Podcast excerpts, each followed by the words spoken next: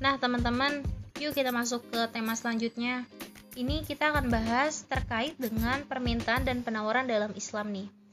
Jadi sebelum kita melalang buana gitu ya tentang permintaan dan penawaran dalam Islam, kita kan harus tahu dulu dong permintaan apa, penawaran apa, kemudian dalam Islam itu seperti apa ya kan. E, sebelumnya aku mau nanya dulu nih Tiara, kalau misalnya pengertian permintaan secara umum tuh apa sih? Ya, jadi permintaan itu merupakan sejumlah barang atau jasa yang akan dibeli pada berbagai tingkat harga Yun.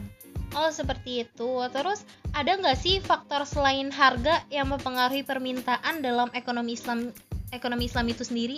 Ya uh, banyak banget ya Yun faktornya nih. Salah satu uh, banyak di sini aku mau ngejelasin beberapa faktor Yun.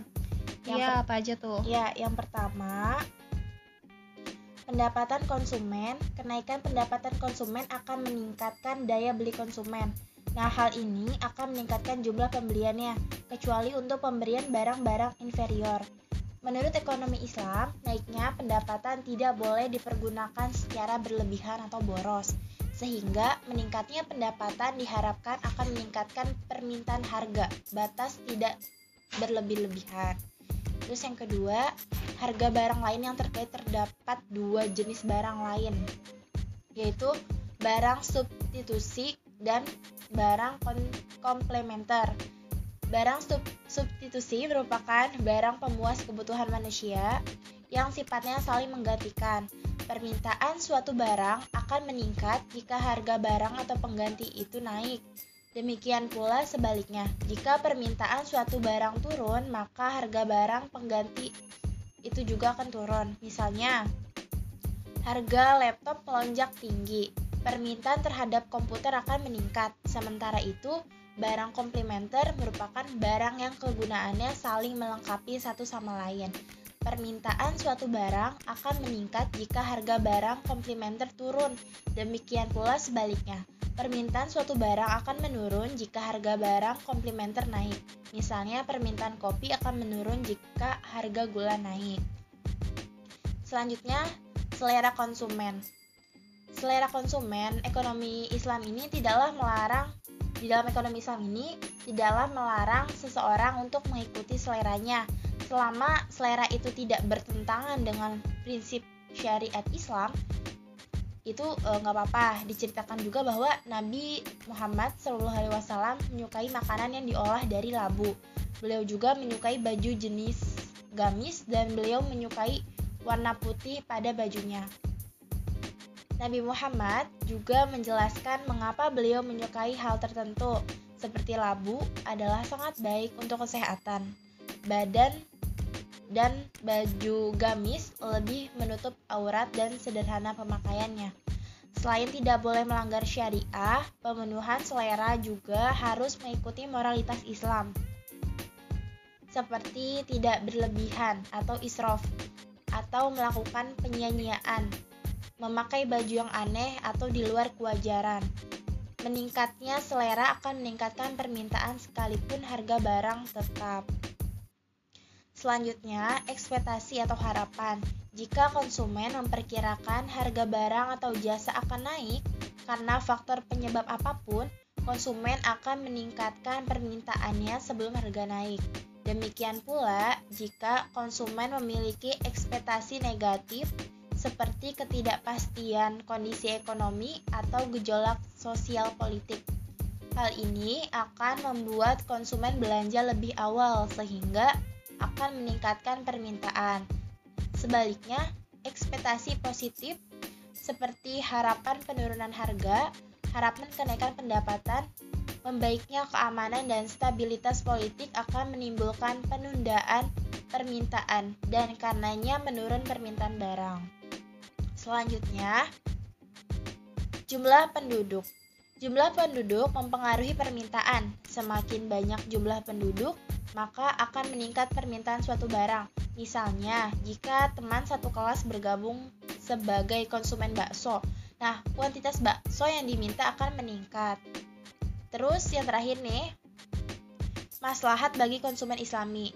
Nah, maslahat sendiri itu merupakan tujuan utama dalam mengkonsumsi barang, karena maksimalisasi maslahat merupakan cara untuk mencapai kesejahteraan umat di dunia dan akhirat.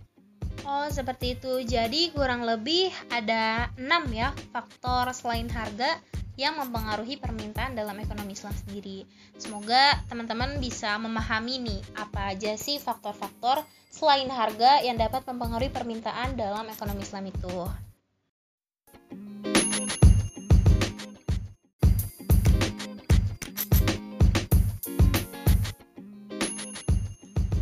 Ya Tiara, tadi kan udah ngebahas tentang permintaan. Nggak lengkap dong kalau permintaan tanpa penawaran. Iya dong. Nah, selanjutnya mau tahu dong mengenai pengertian penawaran. Apa sih penawaran itu?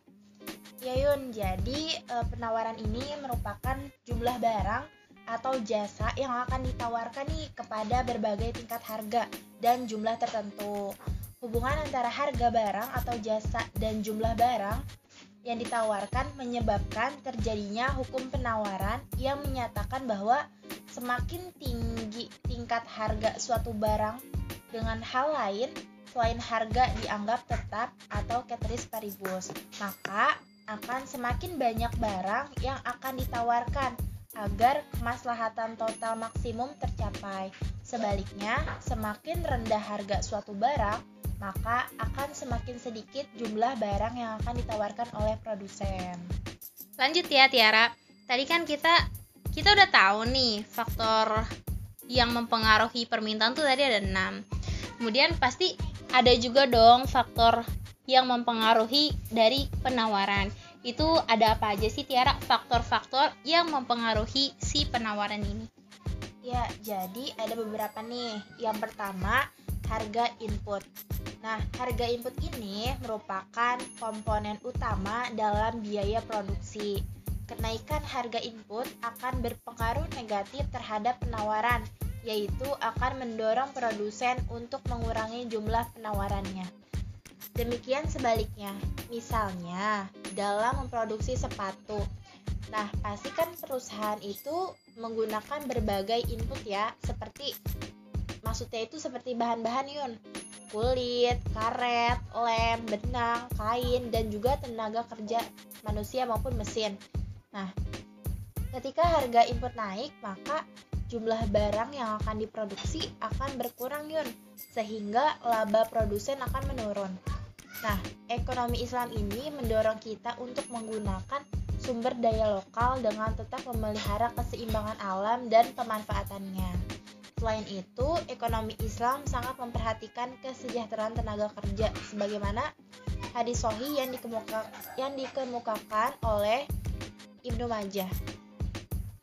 Berikan kepada seorang pekerja upahnya sebelum keringatnya kering.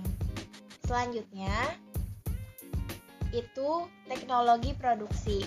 Nah, teknologi produksi ini sangat berpengaruh terhadap biaya produksi dengan teknologi maka efisiensi dan optimalitas akan tercipta, sehingga dengan jumlah input yang menghasilkan produksi yang lebih tinggi. Dengan kata lain, kemajuan teknologi dapat menurunkan biaya produksi, sehingga peningkatan keuntungan produsen. Akhirnya, peningkat meningkatnya keuntungan ini akan mendorong produsen untuk menaikkan penawarannya. Terus yang ketiga itu ada ekspektasi atau harapan. Jumlah output yang diproduksi perusahaan hari ini mungkin tergantung pada harapan tentang masa depan.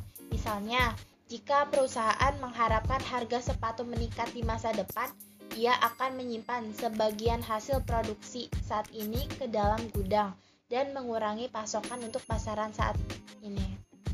Terus yang keempat, jumlah penjual atau produsen.